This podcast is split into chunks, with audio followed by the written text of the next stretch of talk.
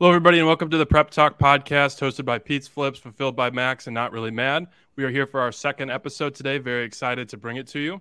Um, today, we'll be talking about the different tools and uh, processes that allowed us to scale our Amazon businesses. So ex- excited to have you, and let's get rolling. Why don't we do a round of intros, and then we'll uh, we'll get into it. What's up, everybody? Uh, I'm fulfilled by Max. Did about probably going to do about 115k this month in revenue. So I'm looking forward to uh, keeping scaling and learning with you guys. What's going on, guys? I'm not really mad. Uh, I actually am mad sometimes, not all the time. I guess actually, I'm not really that, that mad that much. That's what kind of why I put the name. And uh, I think this month I'll do like 83, hopefully. So, yep. And then uh, I'm Pete's Flips. Uh, right now I'm at like 130k for the month. Um, been taking things seriously for about four or five months. So, um, yeah, so today we're going to talk about all the different tools that allowed us to scale rather quickly, um, mistakes that we made, that sort of thing. Um, why don't we just get into the first topic that we have, and it is the uh, beautiful Amex Plum. Uh, so, uh, fulfilled by Max, why don't you go ahead and give us the down low on the Plum, why it's great, uh, lessons learned, that sort of thing. Yeah, so um, the Plum is actually a business card that Amex provides. Um, you can hook it up to your to your business bank account and um, keep your assets, your personal assets, and your um, LLC's assets, your company assets separate. The way the Plum works is it uses your personal credit score to gauge how reliable you are as a creditor. And um, it also kind of incorporates your cash flow and your ability to pay down your Amex um, as a factor of how much you get per month in, in your spend limit. Um, with an Amex Plum, there is no strict spend limit. So, how on a normal credit card, you might have a $10,000 spend limit. Um, Amex Plum actually is pretty flexible based off of how you pay, how you utilize it, and um, I mean, how, how large the payments are that you're making. So, it's a really really good tool if you're looking to scale up fast but you're limited on capital. I mean not everybody has 60 70 80 thousand dollars to spend but you can easily work your amex limit up just by um, paying before the due date paying it all off at once and uh, maxing it out every single month.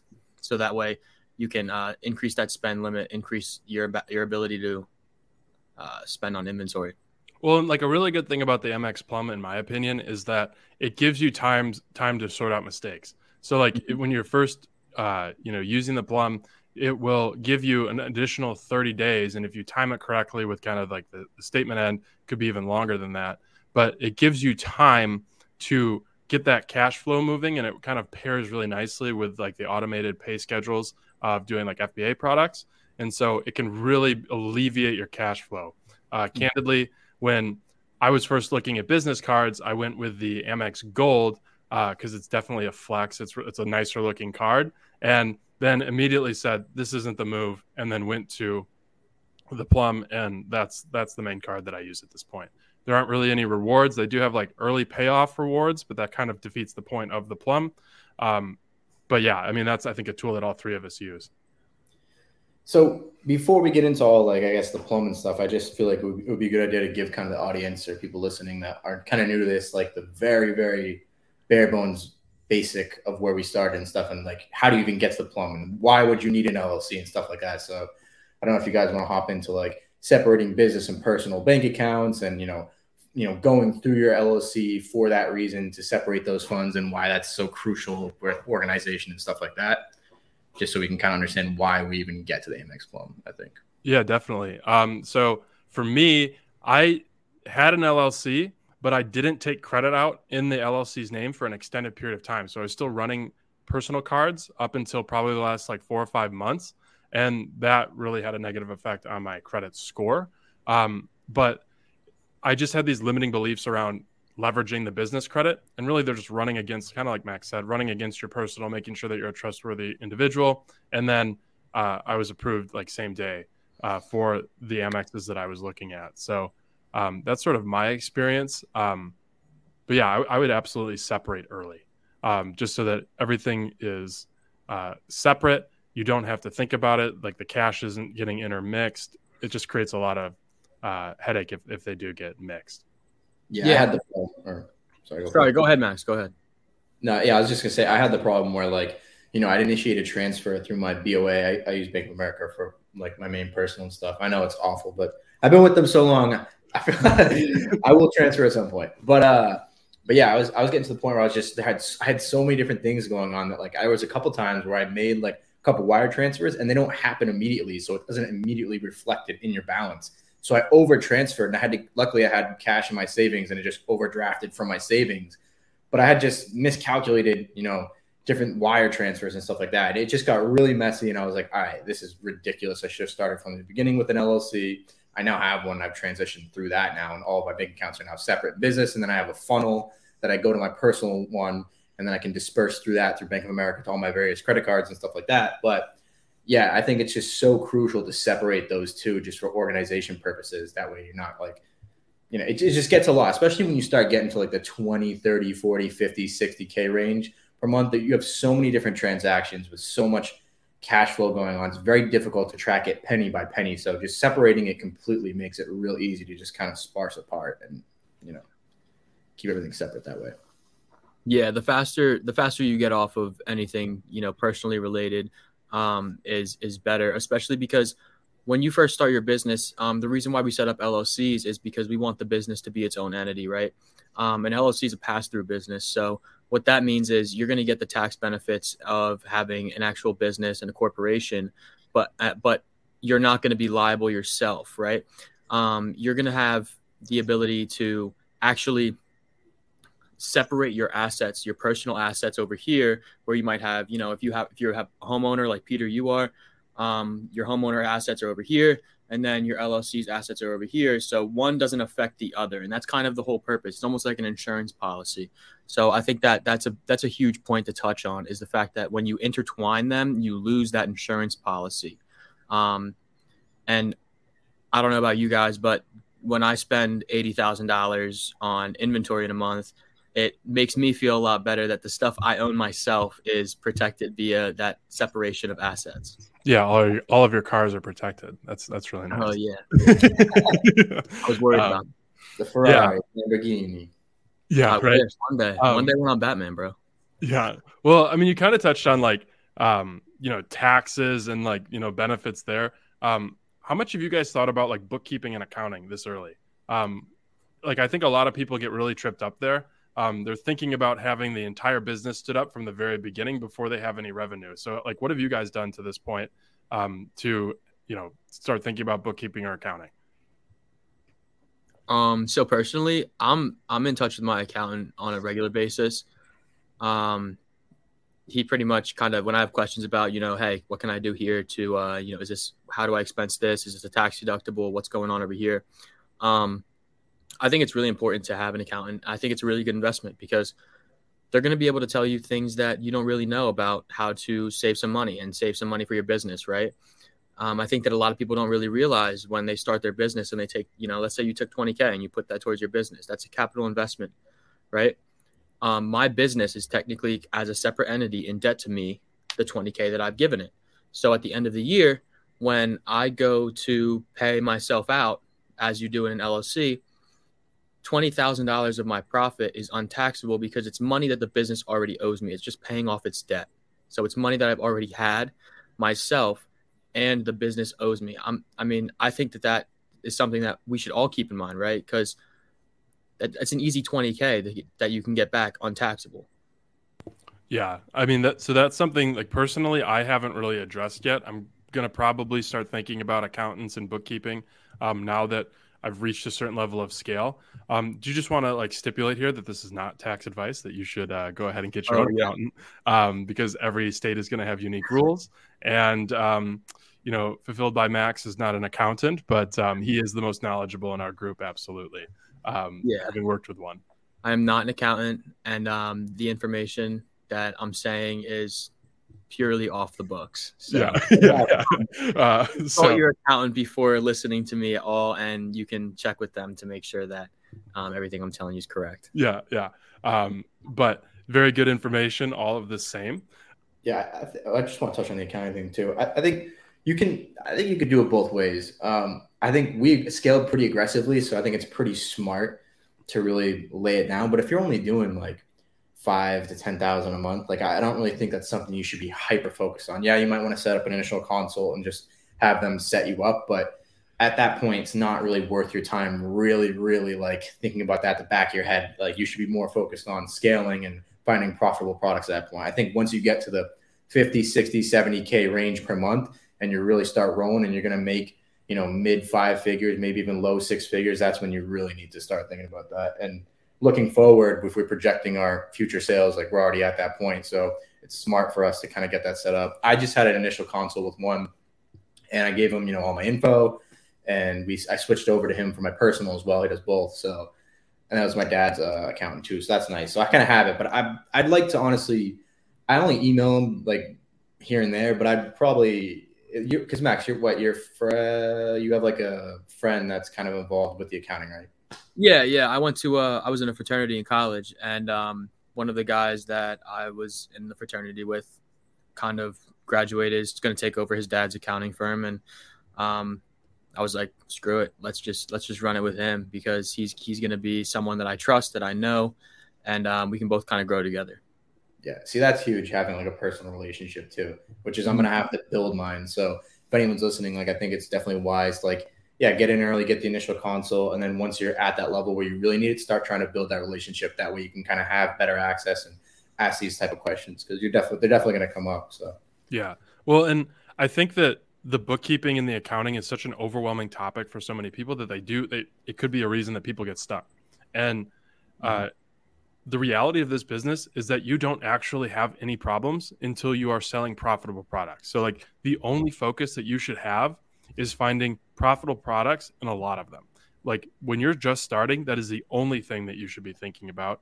Um, you go ahead and create your LLC, but then your main objective is just selling products. You don't have any problems unless you can sell profitably on Amazon. That, that is the only objective that you should think about when you're starting. Do you guys track like your returns like down to the penny and like really go after that? Because I know me and Peter have talked about this, and I think like if when you're aggressively scaling, it's so difficult to keep track of every single penny and there's definitely going to be some loss and some uh, you know some points shaved off here and there. I guess trying to mitigate that as much as possible is ideal but at a certain point it's almost not even worth your time too. If you spend three hours digging and you come up with $30 you know you could have spent that three hours yeah. finding profitable products and made a thousand two thousand three thousand dollars. So i guess yeah. at what point do we it's like a weird fine line between like not getting too sloppy, but not being way too tight and just actually wasting time at a certain point. I haven't really. Yeah, for me, like I began to pick up on certain categories and certain items that I knew were going to get returned, and then I started to shy away from them, or I increased my ROI requirements around them. Like, so I was not worried about tracking every single one. Uh, to me, it is more worth my time to go find new products than to make sure that everything is buttoned to a T. Um, I think over the next couple months, I'll probably think about getting like a, an admin VA just to make sure everything is like clean and Sellerboard and everything's tracked perfectly. But for me right now, I know like just looking at the ROI requirements that I'm sitting within my or setting within my repricer that we're going to be in a profitable position and like we're doing pretty well. Um, and the next like turn of the crank. I tweeted about this today is to then refine the business make sure that i have a really good understanding of those numbers and then uh, you know be able to turn that over to a bookkeeper. It's nice and tidy make sure that everything is like buttoned up. I think that InventoryLab does a pretty good job of i mean i use InventoryLabs personally peter. I know you use Sellerboard kind of the same way. Um, when you integrate InventoryLabs directly in with Seller Central I think it does a really good job of tracking your returns and whatnot, just because um, you can see on a case by case basis uh, whether or not the product's been returned to you, um, or if it's sellable or unsellable. And I think that's that's where the big part of um, returns come in, right? Whether a product's sellable or it's unsellable. A lot of times we get products back from Amazon that aren't the product we actually sold. Literally happened today and yesterday, or uh, and they just mark it as customer damage, right? And Yeah. you got to kind of like file those SAFE-T claims. So those are the, those are the products that I pay most attention to when they get returned. Is um the stuff that I'm getting back from Amazon that's quote unquote customer damage because a lot of times you can file those SAFE-T cla SAFE-T claims and um, get your money back and get reimbursed. So I find that to be the most important part of tracking your returns. Yeah, and, well, and I think that um, returns are something that really intimidate uh, new sellers, and you'll just you'll understand over time by selling more products what is going to get returned, what is going to come back sellable. Um, you know, like if you're selling a food product and like somehow they manage to get a return, probably not sellable. Um, but if you're selling something, uh, you know, maybe an electronic that was just like not compatible, it could be sellable. I mean, there's there's a ton of different examples. And like when you're thinking about products that will be returned, like think about what process they're going through to be evaluated by the customer. So like if it's an apparel item, have to try it on, they have to make sure that they look good in it. You know, there's a lot of boxes that they have to check along the way. And so if there's a lot of boxes they have to check to make them happy, then they're likely going to be higher return rates on that. So you just have to think about it as like think put yourself in the shoes of the consumer and then you'll have an idea if the return rate is likely to be high or not. Yeah, I guess you kind of have to build that into like with so like stuff that I know is gonna like with apparel and stuff. You definitely want to make sure your ROI is a lot mm-hmm. higher because you're gonna have some returns, so that's gonna eat to the mm-hmm. overall profit. So you definitely want to make sure you're not doing anything apparel wise that's like ten percent, you know, margin or like you know twenty percent ROI or something like that. It's just not gonna. It's gonna tear that down piece by piece until you're left in single digits eventually. So especially if it gets returned a lot. So yeah, I gotta start doing that. I know I go through Seller Central and I just look at like all the returns on FBA returns and just see like you know this one return, this one that. It's kind of funny. I've had this like one pair of shoes the past like three weeks has been just like cycling. Yeah, I've had a few of those. I, like, I, I'm shocked that some of them still have life. To be perfectly honest, like I've got, I must have gotten a return. The same pair has probably touched like seven different hands, and it's still kicking. So uh, Dude, no this one's expensive too. It's like two fifty. It just keeps getting recycled. I'm like, bro, it's on, like its fourth trip back through Amazon. I'm like. Yeah. Crazy. So shoes, shoes. I mean, we haven't really said a product, but shoes are definitely one thing that have a high return rate, and you Yeah. can expect to have a high return rate because of Yeah. the fact nobody knows their shoe size for some reason. it's, I don't understand it. Like these people are picky as hell. Amazon Amazon uh, customers are super spoiled. Yeah, Alright. dude. Remember, literally yesterday, I got a return because the the parent said their kid was, they wanted a bigger product because their kid's fat. That was crazy. That's wild. Like you know what? I and I said it on Twitter. You should be sending them money for the Odyssey. That's hilarious. Nah, bro, forget them, dude. I had to pay for shipping. I FBM that, so I paid for the shipping to get over to them. And next thing you know, I'm going to be getting it back in the mail because your kid's fat. Your kid doesn't need a new product; he needs a diet, You need to send them need uh, send them some seed oils. dude. Max, send him some seed oils, bro. He needs it. Yeah, Max is the seed oil king. So Bro, I got Crisco on deck. What you know? I got peanut oil, Crisco, avocado oil, olive oil. Seed oil. Well, But- no. But like Miles didn't realize that cinnamon buns have seed oils in them. I was like, how how is that a gap? It's in everything. It's literally in everything. It's in everything. It's almost it's harder to find a product that seed oils are not in than it is to find it. Like you can just point around the shelf somewhere, even at like Whole Foods. Probably, I bet I could just point around and just whoop, seed oil, seed oil, and just you know with a blindfold. Yeah. Crazy. So if you see Max at uh, Whole Foods with a blindfold, just know he's looking for seed oils. I'm probably filming a video for Twitter about uh random seed oil. What's the? That's gonna be your first YouTube video. You're just gonna be doing seed oil conspiracies. No, I actually saw this dude on Instagram the other day, and he was doing that. He was in Whole Foods, and he was like, All right, we're gonna turn around right now and see if I can find something without seed oils. Let's go. He's like, ah, this one has it. All right, we have 15 seconds to find a product without seed oils. Oh, this one looks organic. pulls it off the shelf. He's like, Nope, soy lecithin, seed oils, and everything else that's bad if you. Put it back. like, Oh my god. what? He was going off, dude. Yeah, Um, Max is talking saying some guy was doing that, but it was really him. He was going through It's a front. taking taking stuff out of people's cart, going, "Oh my god, this has seed oils." I talk to myself in third person. What of it? So then, like another topic, like when we're first getting uh, getting started, would be ungating. Um, I feel like a lot of it's like the one you really don't want to talk about, but I feel like a lot of people get like tripped up over it. And like, if I ever made a video about people overcomplicating things, that's what it's about. Like, people are like, don't understand it. Um, I don't know. Did, did you guys have any problems ungating? No. Crickets. Perfect. All right. So uh, it is all mentality. Like if they decline you the first time, you resubmit the sucker, and eventually they will accept the invoice. It is not complicated. Just make sure that your address matches your Amazon account and move on with your life. I, I it's it kind of boggles my mind that people still get tripped up by this. Like there's so much content on YouTube that covers it. It's all about your perspicacity and your willingness to not say, not give up for with no for an answer.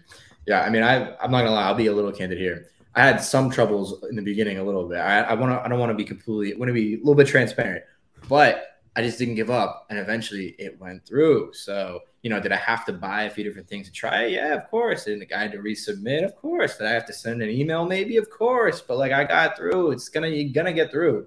Like, you just have to find a way. The way is there. Like, you, you're not gonna not get ungated. I mean, I don't know about Hazmat and all that stuff, but like for basic products and basic brands, you will get ungated.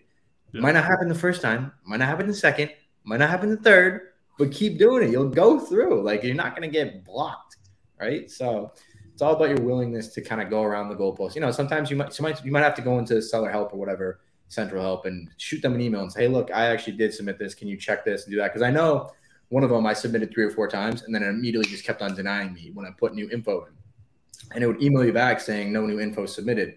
And I'm like, dude, I literally submitted you a whole new invoice, right? So I had to email them. And then as soon as I emailed them, ungated. So, yep. you know, there's multiple ways to skin a cat on Amazon, you know? So you got to get, get to skin and keep moving, you know? So, so two things that I think, um, personally, you know, this is, this is an actual fact, factual information, but I think it helps. Um, one, I think that trying to go and get ungated at odd times during the day actually makes it easier. So like late at night, if you try to if you try to send an ungate ungating um, request later at night, I think that you have more success. Also, if you get rejected, open a new case if you can. I, I, so I'm more willing to believe the second than the first. I feel like the first one's some wild ass conspiracy.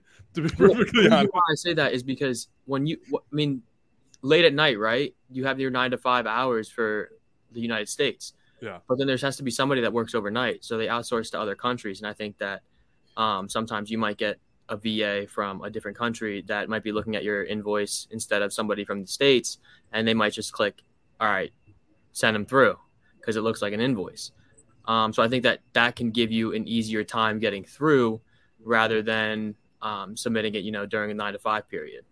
Well, you know, I mean, either way, try it. Like, if you're not yeah. getting ungated, give it a shot. I mean, see if like doing yeah. it different hours, you run into somebody else because that is true. Like, I think that a lot of this, until you're like trusted by Amazon, like a lot of it's just manual review, and they're just pumping out volume. They probably mm-hmm. have like that's got to be a miserable job just looking at invoices all day if it's not AI. But um, like something to keep in mind is that like when you're first starting, you are not trustworthy. You have no like credit history with Amazon until you demonstrate that you are good at fulfilling the orders that you have. Like, so when you first start, it is natural to be rejected. And then over time, like, I've seen people just get, you know, ungated automatically with like dog shit invoices. It, it just, over time, it'll happen. I heard Under Armour is pretty easy to ungate with. So if anyone out there listening want to start on them, I thought it was Adidas. Adidas is the easiest. Just ask Dre. Yeah, just ask Dre. We can find out if he. I, I still can't believe he doesn't have a buy sheet. Yeah. Well, well I still think it's a lie, bro. We're gonna have to lie. I'm gonna have to look him in his eyes on Wednesday and actually uh, see what's going on. yeah, we're gonna have to interrogate him because I don't know. He's don't gonna seduce you. He might. Don't look into his eyes, bro. He's a handsome guy. Yeah, Six four. Is if my girl's are around, I might have to hide, bro. Can't, can't, can't, bring my can't bring your girl around Dre, bro. She, no. He's too handsome. It's too much of a risk. Yeah, yeah. yeah bro. His follow his following's got to be like ninety five percent female. Because Ooh. I heard he's thinking about going into the uh, selling a fitness uh, offer pretty soon and going into that that type of fitness guru space. 25. Right. Like another good topic would be like bank accounts and getting that set up. And so, um, Max, uh, Max Cat, why don't you go ahead and share like the process that you went through to, you know, get that all taken care of? And like, um, I'm sure that we'll have some feedback and stuff, but let's, let's get going in that. Yeah. So, um, getting started with, with your Amazon business, it's always good to file that LLC. Um, I went through LegalZoom. They make it fast. They make it easy. Um, just to get all your information, they give you your articles of organization, your EIN, etc. They file with the state for you, so it's super duper easy. And um, I know there's other websites out there that actually are cheaper than LegalZoom. I think LegalZoom will end up costing you about like 865. Don't quote me on that, depending on what packages you use. You get the premium package, my friend. Probably, honestly. PA is expensive. Um, yeah. And, oh, yeah. And depending on what what state you file your LLC is is, um, is a big a big input into how fast you get your decision back and what to do with your bank accounts. So after you file your LLC, you're going to have to get your do- documentation back from LegalZoom. That'll be your articles of organization, your operation clauses, your EIN, your tax records, your um, I forget there's one there's one other document that you're going to get. You're going to call up the bank. You know, I think that the two major banks that I always hear in Amazon is are Chase and Bank of America. Um, I think I hear that just because they're they're bigger banks and they have better uh, business account perks, like small business perks. So those two are definitely like top two to go. I think popularity wise, I definitely hear about Chase more because Chase also has pretty solid credit cards when you're talking about selling on Amazon. So um, number one, I put Chase. Number two, I put Bank of America. Unfortunately, I don't have a Chase over by me, so I went with Bank of America. Um, but yes, yeah, set up that bank account, set up a business bank account, bring your documentation to the bank. It takes like literally less than an hour, um, and you'll have your debit card and everything sent to you in the mail. Once you get that in that first bank statement, which you probably should get when you create your bank account. That's what happened to me when I got mine.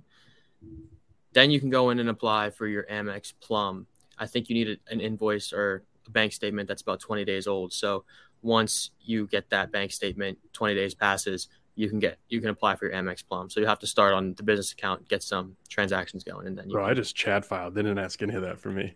They they asked they wanted me to have uh, 20 days. It's probably because you move so fast. Like you yeah. move expeditiously, and so they were like, "I don't even know if this person exists. He's moving so quick." But um, it kind of gets into a point that I want to bring up um, having a good relationship with like a banker is huge. It can make your life a lot easier because like when you're like filling out all that information online, I tried doing that and like I am incapable of it. So um, just having them do it and just having a good relationship and you just drop an email being like, hey, I want to open up an account will make your life so much easier. And then another thing that I see people like worrying about is like, you know, where am I going to get the best interest rate or all this? like, where, where's like the best uh, perks? Just go with a go with a bank have everything under one roof and move because it'll allow you to move with speed. You don't want to be setting up all of these like inner uh, bank transfers and stuff. It's a mess. When it's all under one roof, it's a lot easier, and then it just allows you to move faster um, than otherwise. Yeah, I have like a web of wire transfers. I have a there system. you go. That's pain in the ass. I have a system for me where it's pretty simple now. Like I, ha- I made like a whole separate Amazon disbursement bank account in BOA. So everything goes to that. That way it doesn't interact with my personal. And then that's connected to my business. So you can see everything on one portal. And then from there, I disperse to my individual credit cards from the Amazon disbursement bank account. Um, that makes it for sure a little more simple. And that's all connected to my other banks too. So like Chase and I don't know, I have like eight different, nine different credit cards because I was just stacking oh, cards before Amazon. But yeah, it, it can, it, but it's like, it's better than doing it through your personal. Like I don't, yeah, know. When true. I was first commingling funds, it was like awful.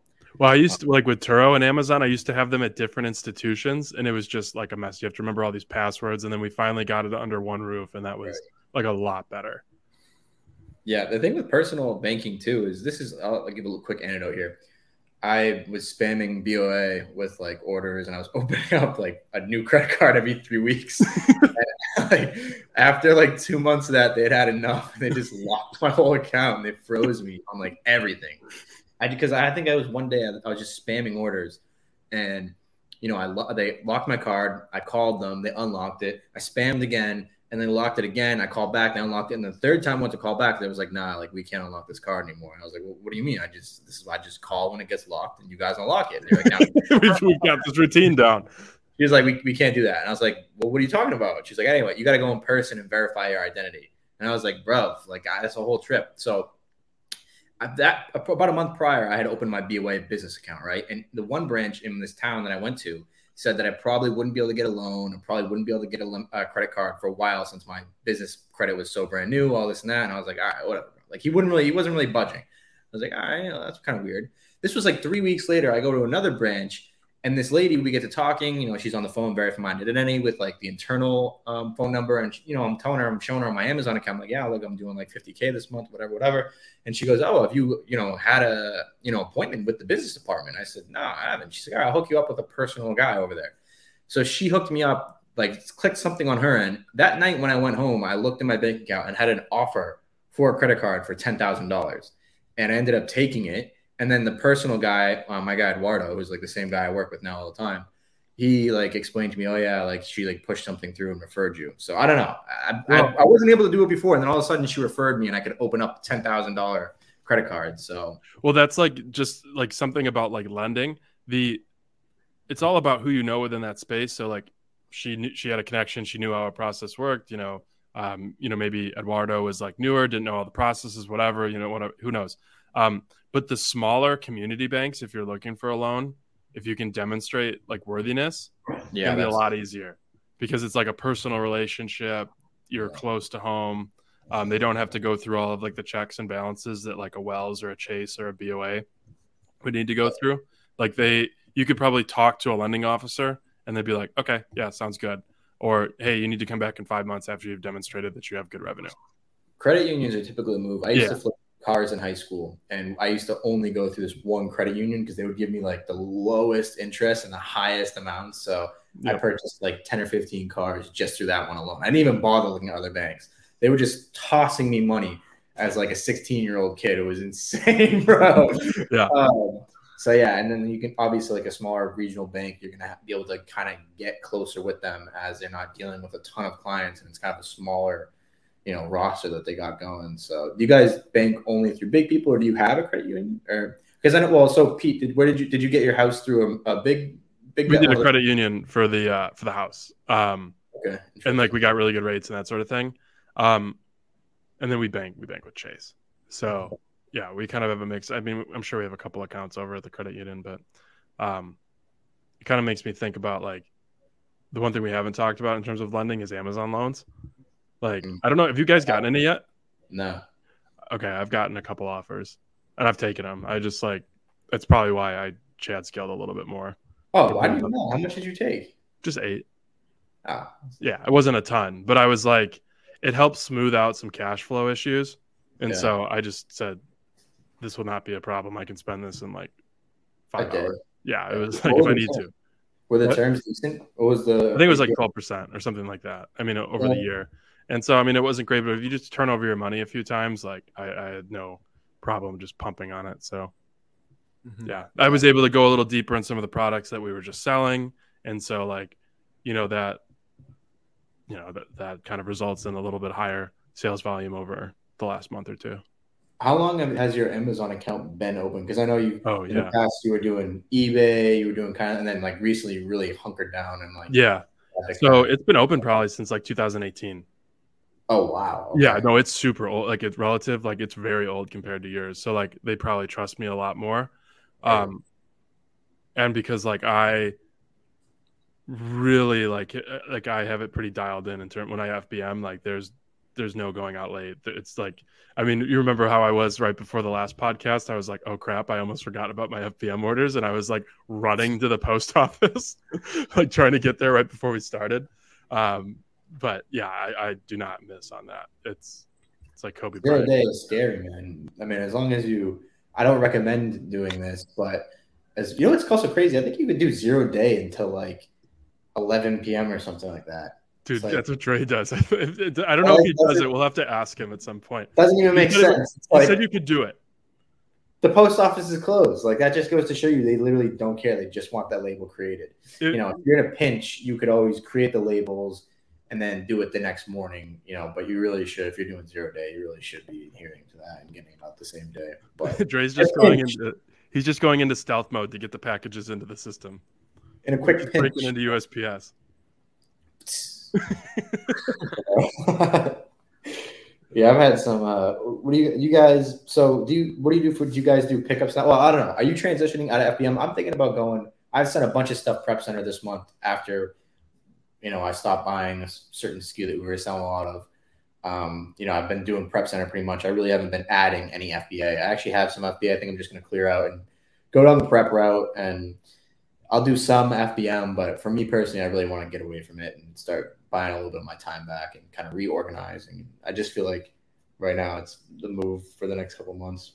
And luckily with our prep center, honestly, he gets it out faster than I think I could FBA it. Honestly, it, it like it way faster. Like I sit on that product for like a week. I do not move expeditiously uh, expeditiously with that. Dude, Um, Danny is the man. I'll send stuff and it'll be checked in like literally like four days later and like available to sell with like in the same week. It's nuts. Yeah, So, hundred percent. Yeah, I mean, I think this next month, I was, I was in the um, live stream with like Miles Garrett, Warner, and Corey, and they were talking about how important FBM is, and it super is. It's like a, it's a great way to get you know really quick reps in, learn quickly, and then it's also a um, you can just like inject capital into your next wave if you do FBM, um, Right. because you get your money back faster, and uh, the margins are going to be better. Um, but I just said that like if I do FBM too much, it's going to lead to my inevitable divorce. So, um, like, I don't know how, like, Jamie does not enjoy it. So, um, I don't know. I'm probably going to take a break. And then I just told her that, like, Q4 is going to be double what this was. So, um, Yeah. I I need my think- sanity back for like a month and to reset. I think you touched on a really big pro- um, topic there, Peter. Just FBM when you are new 100%. 150,000% FBM when you are new. And if you can combine the retail arbitrage aspect of Amazon with FBA, cash, you're going to see Yeah. crazy high margins cash. crazy fast growth, you're going to be able to turn your money over two to three times throughout the month. Yeah. You're going to be able to get your money back in under a week and a half if you're taking daily payouts. So, if you're getting your money back in like a week, week and a half taking daily payouts, you can compound three to four times in a month. Whereas if I'm FBAing and I'm only doing OA, I'm compounding once. But that's why you did 40k your first month. I mean, you could you could just drop the mic there and we could be done because it's it's like it's Yeah. so true and people fight it. Like that's something that I don't understand about like new sellers. They're like, I need to get a VA from the get. I need to get a prep center from the get. Like, no, you need to get your hands dirty for like four months, and like Oh, yeah. you need to you like if you're going to run a business, you need to be able to understand how the business operates, and like I you need to know every nook and cranny of it. I feel like I'm going Russo right here but he's like he's, it's true you need to know every part of your business before you think about outsourcing. Like not one of the people in our group is really heavily considering getting a va right now. I mean maybe for some admin stuff but like yeah i just i think that people try and get like way too ahead of themselves. Like you don't need to think about vas you don't need to think about prep centers you need to learn how the system works before you start like removing yourself from the system this isn't a get rich get rich quick scheme. Like this Kind is a lot of hard work. It's it's a lot of you know five hours five hour nights of sleep. Like I'm I I remember, dude. You're I was I was in my basement for four days in a row without seeing sun. and you look like shit. Um, but it's it's but it's not it's not passive, but it's residual. So like over time it just grows, and so then there's an exponential return. But anybody that says that Amazon is passive is either un- uneducated or they're lying. You can get it to the point where you're working like 20 hours a week if you want. Even Yeah, less, for sure. For even sure. less. But it takes a Or lot less, of time to yeah. get there. Like you have But, to like- put in a lot of work and train a lot of people. Yeah. The first year, you're going to have to put in that work. Yeah. Yeah, you have to outsource your labor if you want it to be, you know, passive. That's what we're doing with the prep center, right? We're outsourcing that labor to the prep center because if we had to do our FBA prep ourselves or, you know, do FBM, that's a lot of work. That's a lot of time. That's what we've been doing for the past 3 months. Whereas now we have quick prep and Danny we send the stuff to them. They prep our FBA. That's one thing that we don't have to worry about anymore. So, you know, five hour nights of sleep turn into seven. And then eventually, if you don't want to do FBM anymore and you just want to go into FBA and just compound your money like that, okay, well, you don't have to do FBM anymore. You can send everything to Prep Center. Yeah. Well, and it kind of gets into like, I see like a lot of folks that are just starting. They're like, should I get a VA first or should I get a get prep first? Prep. It's prep. I don't Prep. think it, I think it, it's got to be prep. But like, Not even- it's not, not even a even a question, question. but people ask. the like you know I got shamed into getting a prep center and just I'm so lucky I did it at that point because it was right before the point where I probably really needed one. And then that like two week stretch after I got a prep center things started heating up crazy. And I was so glad that I got one because then I was really starting to do volume where it just would have been like not fun doing it myself. And I still do some stuff myself most of most of the part is uh to the prep and 99% is now going to the prep so I've kind of even cut back even further so Yeah, but it, it again it goes into like group. Dude, Max, you're vibing over there. Um, yeah, bro. I'm no, but- thinking about. I just love the FBM. Like, dude, I It's great. FBM a lot. Like, I, I can't stop it, bro. I'm, I just want to compound so fast. it does. But like, Like me with Um, it- it kind of gets into the point. We're probably going to hammer this every single time. Um, importance of group, because Max, you had a limiting belief about prep centers. You were worried about your margin, and I just grilled you for like two weeks, and then you eventually were like, "Okay, I'm going to delegate. I'll develop that trust," um, and it worked out. So, I what, was that a TikTok dance? Oh no! All right, all right. You cut from the pod. He's, his going contract is terminated.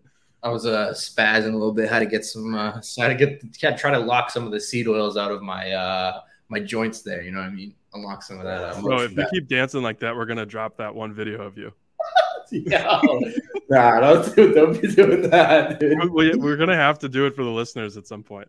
Nah, like maybe like a. I need to be like doing at least 200k a month before I can drop that video. Like I- if okay, I'm doing that, When you hit 200k in December, we will drop that video as a celebration. Oh yeah, 250, 250. No, 200. It's- two hundred. 250. What do you? What's your vote?